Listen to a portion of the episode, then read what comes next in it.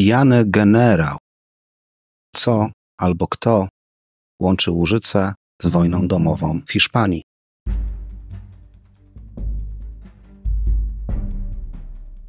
Ryszard Kapuściński powiedział: Wszak istnieje coś takiego jak zarażenie podróżą i jest to rodzaj choroby w gruncie rzeczy nieuleczalnej. Będzie to podcast o podróżach do miejsc niedalekich, o bogatej historii Polski i regionu, o miejscach osiągalnych dla każdego i o moich przemyśleniach w historycznych miejscach. Zapraszam. Marcin.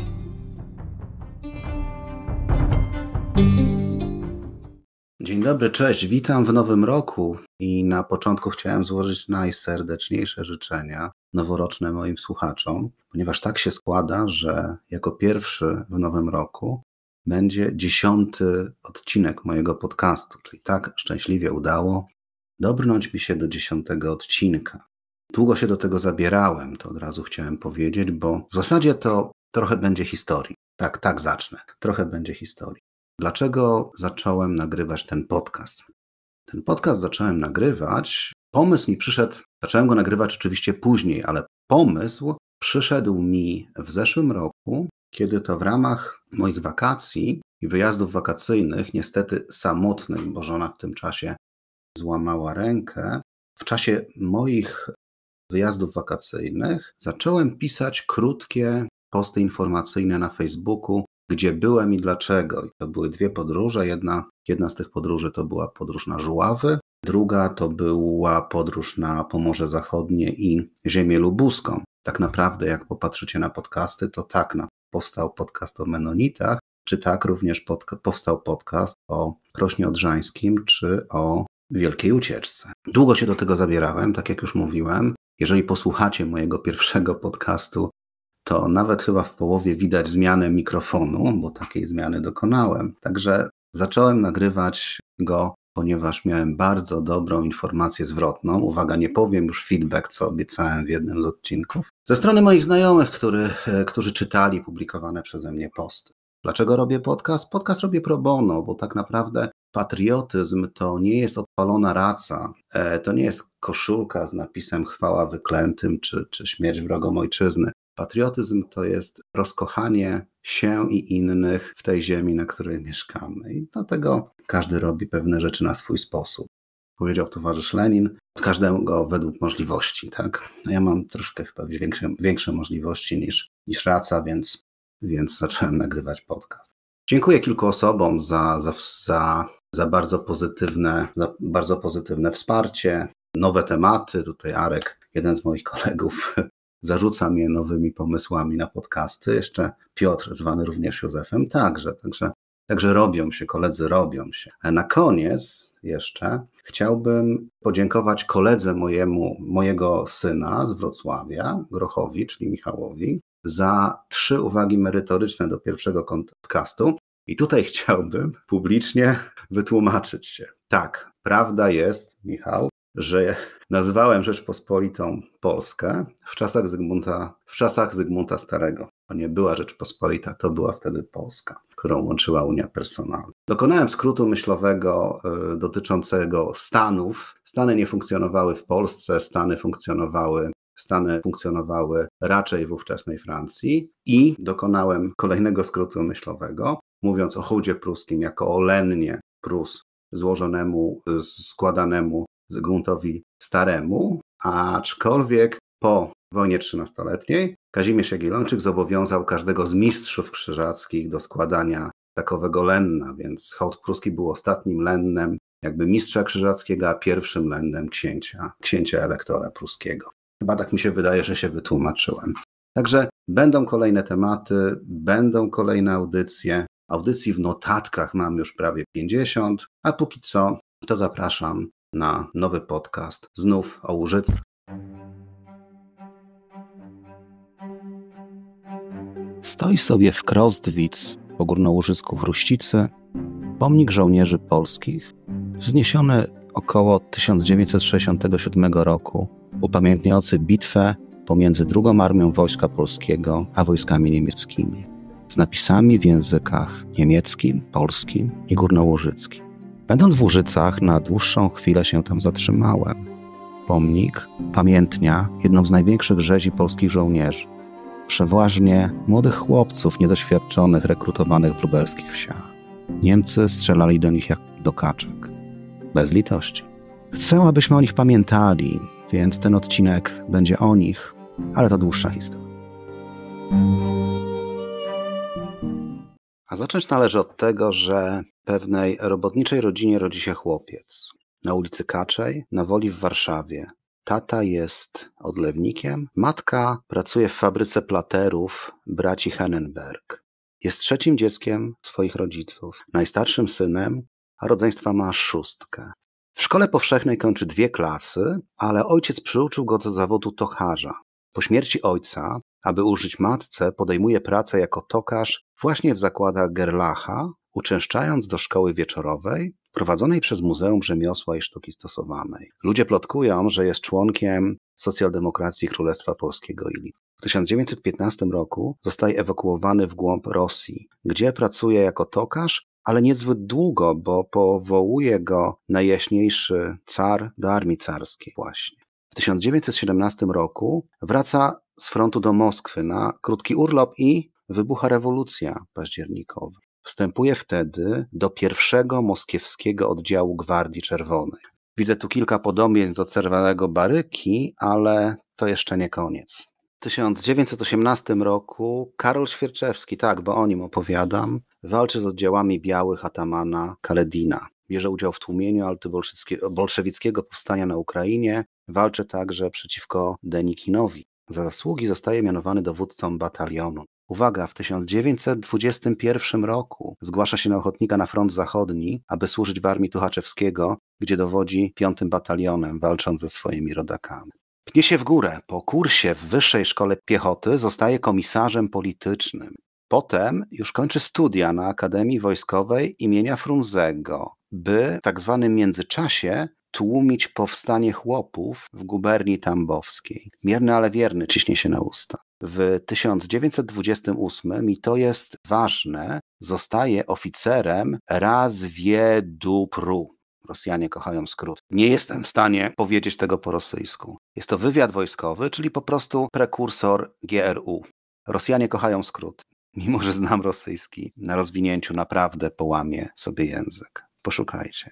Do 1936 roku był komendantem szkoły wojskowo-politycznej i członkiem Tak sekcji polskiej międzynarodówki komunistycznej. Uwaga, gdzie szkolono polskich dywersantów, a szkolił na przykład m.in. Władysława Gomułkę. I uwaga, tak, to nie matura, lecz chęć szczera robi stokarza z woli arystokratę sowieckiej armii, a co więcej, nawet produkt eksportowy.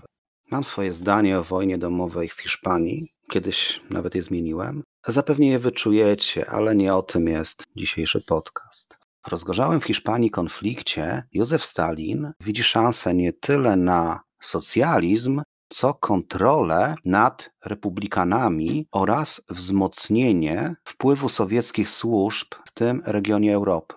Postanowił więc pod koniec 1936 roku wysłać Świerczewskiego z misją do paryskiej centrali rekrutującej do nowo utworzonych brygad międzynarodowych. Tak, bo we Francji prowadzona została przez komunistów francuskich owa rekrutacja. Świerczewski, sprawdzony w GRU i NKWD, ma przyjąć kontrolę nad wojskowym aspektem planu. Więc na placu boju kieruje biurem wojskowym przy udziale innych oddanych komunistów. Między innymi na przykład Josipa Broz Tito, uchylę rąbka tajemnicy, późniejszego twórcę socjalistycznej Jugosławii.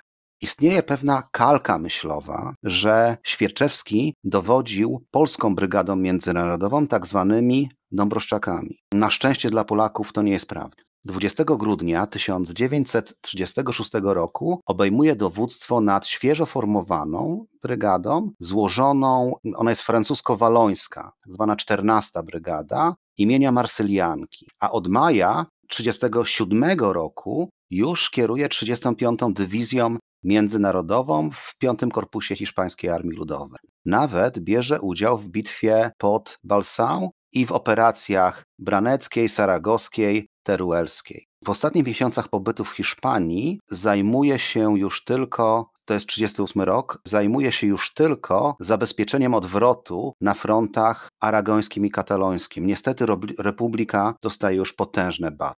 W Hiszpanii Karol Świerczewski zystuje przydomek Walter. Na pewno ciekawi Was skąd ten przydomek. Ten przydomek związany jest z nazwą jego ulubionego pistoletu. Walter PP lub Walter Model 4 lub Model 4, po którym ponoć osobiście dokonuje egzekucji jeńców, dezerterów czy innych miernot i wrogów ludu. Najczęściej występuje pijany w samych kalesonach. W opinii historyków Świerczewski ponosi dodatkowo współodpowiedzialność za śmierć aż 17 tysięcy duchownych zakonnic oraz dzieci z sierocińców ówcześnie zajmowanych przez siły Republiki. Legenda o człowieku, który kulom się nie kłaniał, tu pozdrawiam mojego tatę, bo mi tata o tym przypomniał. Panie Grzesiu, pozdrawiam cię. Powstała właśnie w Hiszpanii, gdzie antybohater mojej opowieści na pruty jak Messerschmitt i to, to jest bardzo dobre porównanie, bo tak Hitler testował nowe myśliwce B-109 w Legionie Kondor, który właśnie walczył w Hiszpanii.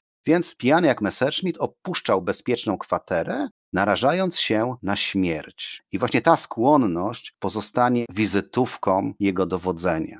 W czasie wojny w Hiszpanii Walter zetknął się z amerykańskim dziennikarzem ochotniczo opowiadającym się po stronie Republiki, Ernestem Hemingwayem. Obu panów połączy zamiłowanie do alkoholu i rodzi się przyjaźń, która umieszcza Polaka, ale jednocześnie radzieckiego komunistę w książce Komu bije zwon, uznawanej za najlepszą powieść amerykańskiego noblisty. Czytałem, jest dobra, aczkolwiek bardzo propagandowa. Świerczewski zostaje bohaterem powieści, generałem Golcem. Postać tragiczna, która podejmuje wyzwanie, gdyż należy dobrze walczyć, nawet w przegranej sprawie. Jednak prawdziwsze o Hiszpanii książki, na przykład w hołdzie Katalonii czy I ślepy by dostrzegł, napisał George Orwell, który właśnie w czasie tej wojny stracił sympatię do komunizmu, nie tracąc sympatii do Republiki i jej idei. Później napisał Folwark Zwierzęcy. Dobrze wiecie o czym ta książka jest. Powracający z Hiszpanii Świerczewski ma wiele szczęścia. Chciałoby się powiedzieć więcej szczęścia niż rozumu, bo trafia na koniec wielkiej czystki i nie zostaje poddany żadnym represjom. Za zasługi w walkach z faszyzmem uzyskuje powtórnie order Czerwonego Sztandaru oraz order Lenina, raz już dostał. Zdobywa nawet stopień kandydat nauk, czyli po naszemu doktorat. Na krótko wprawdzie jest uwięziony ze względu na jego brata Maksyma, natomiast w 1940 roku zostaje awansowany do stopnia generała majora, już jest etatowym wykładowcą katedry służby sztabów na elitarnej Akademii Wojskowej imienia Frunzego. I tak zostaje jego druga wojna. I wstawię tutaj dłuższą dygresję, bo może to będzie jakieś odniesienie.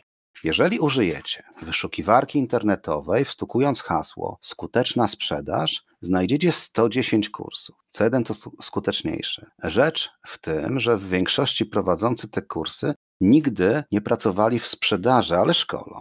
Pozdrawiam Szymona Negacza, autora podcastu NSM, Nowoczesna Sprzedaż i Marketing, który kiedyś sarkastycznie żartował z jednego z takich kursów typu sprzedaż poprzez relacje, co jest oczywiście albo niemożliwe, albo oczywiste, albo niemożliwe, kiedy jeszcze się klientowi nic nie sprzedało.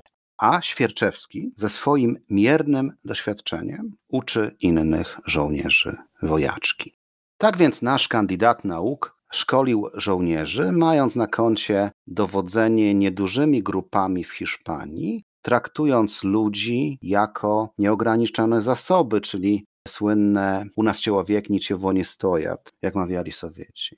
Gdy wybucha wojna, Walter dowodzi zgrupowaniem bojowym w sile już dywizji, a dowodzi ją na tyle skutecznie, że podczas obrony Moskwy w listopadzie 1941 roku jego dywizja zostaje rozgromiona w bitwie pod Wiaźmą do tego stopnia, że z 10 tych tysięcy żołnierzy przeżyje pięciu. Więc co robi Stalin? Odsyła utalentowanego dowódcę, aby w latach znowu 42-43 szkolił żołnierzy tym razem w Kijowie.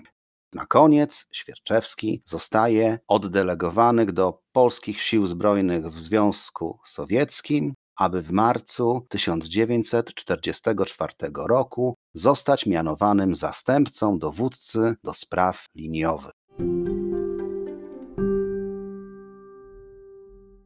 Po wkroczeniu do Polski pierwszej Armii Świerczewski ma na sumieniu kilka sądów polowych dla żołnierzy Armii Krajowej w Lublinie, Kąkolewicy czy uroczysku Baran. No i potem zostaje dowódcą nowo formowanej drugiej Armii Wojska Polskiego. No i musimy tu przejść do operacji łużyckiej. Więc pojawiamy się na Łużycach wraz z szemraną postacią o pseudonimie Walter. Operacja Łużycka jest jedną z najmniej chwalebnych starć, być może w historii polskiego oręża. Niekompetencja i zamiłowanie do trunków dowódcy kosztowały życie i zdrowie prawie 20 tysięcy polskich żołnierzy. Już sam początek to był błędny wywiad i jednostki rozpoznania sądziły, że obrona niemiecka jest jedynie rozstawiona kordonowo wzdłuż Nysy. A tak naprawdę w rejonie Gerlitz, Bautzen i Drezna zgrupowane zostały zaprawione w bojach niemieckie jednostki pancerne wspierane piechotą. Żołnierze polscy, najczęściej poborowi z 1944 roku, raczej z doświadczeniem w pracy w polu, pasaniem krów, a nie w walce, sforsowali Nysę, a posuwając się dalej klinem, zostali otoczeni przez Niemcy. Generał Świerczewski, nie do końca oczywiście utrzymują kontakt z własnym mózgiem, zabronił wycofania się, chcąc zaimponować marszałkowi Koniewowi zdobyciem Drezny.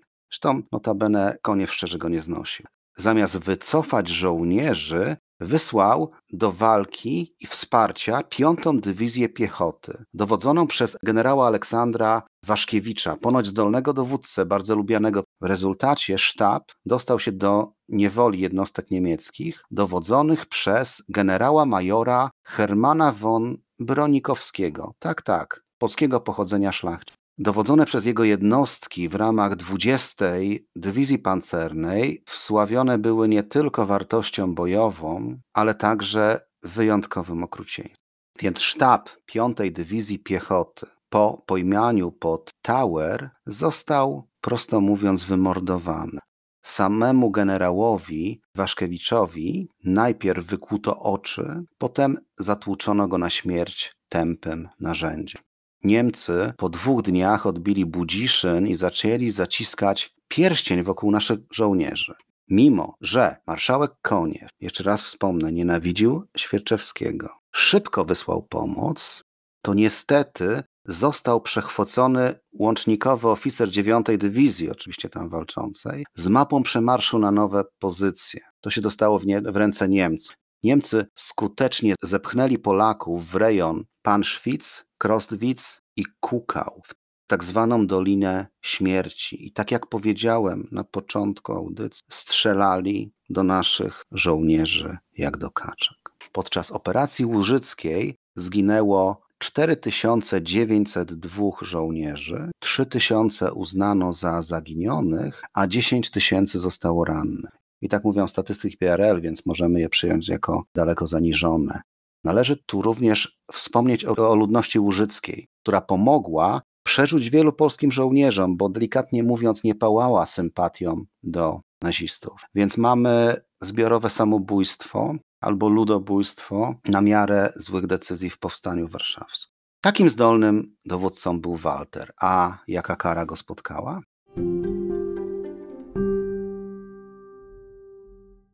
Początkowo marszałek Rzymierski, albo Michał Rola Rzymierski, planował wysłać Świerczewskiego do Londynu i mianować go dowódcą polskich sił na zachodzie, co wywołało polityczną awanturę w owym czasie. Pamiętajcie, że mówimy o czasie przed ucieczką Mikołajczyka, przed referendum i przed sfałszowanymi wyborami. W roku 1946 zostaje mianowany, uwaga, wiceministrem obrony narodowej. Tutaj znowu dygresja z serii Political Fiction.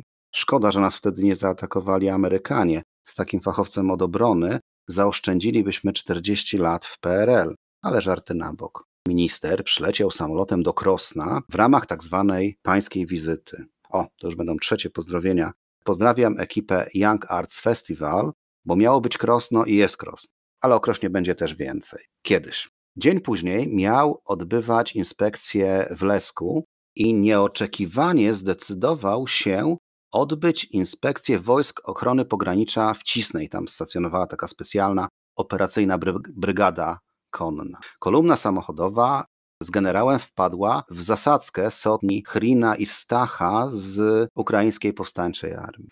Niby się kulom nie kłaniał, ale dostał trzy i tak dokonał żywotu. Śmierć wiceministra, uwaga, spowodowała tak zwaną akcję Wisła, która między innymi przyczyniła się do eksterminacji Bogu ducha winnej ludności. PRL z pijaka i bandyty próbowano zrobić bohatera narodowego na miarę Kościuszki i niewątpliwie w owym czasie to się udało. Kiedyś mój tata znalazł się na statku generał Świerczewski. Pamiętam jak przyjechaliśmy do Świnoujścia z mamą i zapytałem mamę, kim był ten generał. Mama powiedziała, to taki generał, który walczył z bandami UPA i zginął w Bieszczadach. Mało było rzetelnych źródeł przecież. Pewien oficer wojska polskiego, który służył boku generała Waszkiewicza, w przypływie wspomnień wyznał, że kiedy dowiedział się o śmierci Świerczewskiego, właśnie tam, gdzie zginął, czyli pod Baligrodem, o tym nie mówiłem, w dwa lata po rzezi na Łużycach, tak powiedział, znów uwierzyłem w Boga i Jego sprawiedliwość. Popatrzcie, Świerczewski był znienawidzony wśród swoich żołnierzy od szeregowego po wyższych oficerów. A ja chcę jeszcze kilka powiedzieć słów o niejakim von Bronikowskim. Jaka kara jego spotkała? 8 maja generał major poddał się Amerykanom. Niestety, gdyby poddał się Rosjanom, prog by z niego nie został. Przekazany Brytyjczykom, został sądzony za zbrodnie wojenne i uwaga, uniewinniony i zwolniony w 1947. To, że jego siepacze zatłukli tępym narzędziem polskiego generała, w dodatku oczywiście w niewłaściwym mundurze, nikogo nie wzruszyło. Tak? Z tym niewłaściwym mundurem to znowu sarkazm. A chłop był trenerem jazdy konnej, nawet przygotowywał ekipę jeździecką Kanady w 1964 roku do Olimpiady Letniej w Tokio. No i na domiar wszystkiego doradzał przy tworzeniu Bundeswehry. Po co mamy to kończyć happy endem? No i jeszcze jeden taki mój komentarz. Jakim prawem taki typ jak Świerczewski ma grób na powązkach? Jakim prawem nie stracił tytułu, nie został zdegradowany do szeregowca? Myślę, że to dobre zagajenie o Łemkach i Bieszczadach, które oczywiście zasługują na odcinek. Obiecuję o tym podcast, ale o Łużycach opowiem jeszcze raz, czyli o związku sześciu miast i bękartach wojny. W takim filmie oczywiście. Więc będzie bardziej podróżniczo, obserwujcie kolejny odcinek. I tu chciałem też powiedzieć, że bardzo pomógł mi artykuł pana Sławomira Piguły, Rzeź na Łużycach, który ukazał się na portalu Przegląd Lubański. I jeszcze jedna rzecz już naprawdę na koniec. Tata mój przypomniał mi, że Świerczewski to był ten, który się kulą nie kłaniał. Natomiast była książka pod tytułem O człowieku, który kulą się nie kłaniał. To była powieść Janiny Broniewskiej. Janina Broniewska była eks-żoną tego Broniewskiego, którego nasz pan prezydent zacytował w wierszu Bagnet na broń. Tego wiersza pewne pokolenie musiało się nawet uczyć na pamięć więc ona napisała książkę silnie socrealistyczną, która nawet była lekturą. Więc tytuł tej książki o człowieku, który się kulą nie kłaniał, i książka była 15 razy wydana, znaczy pierwszy raz wydana, potem 14 razy wznawiana, aż do roku 78. Także tak się, tak się udało Świerczewskiemu wejść na strony literatury młodzieżowej, bo na strony jako generał wszedł również na strony powieści Hemingwaya.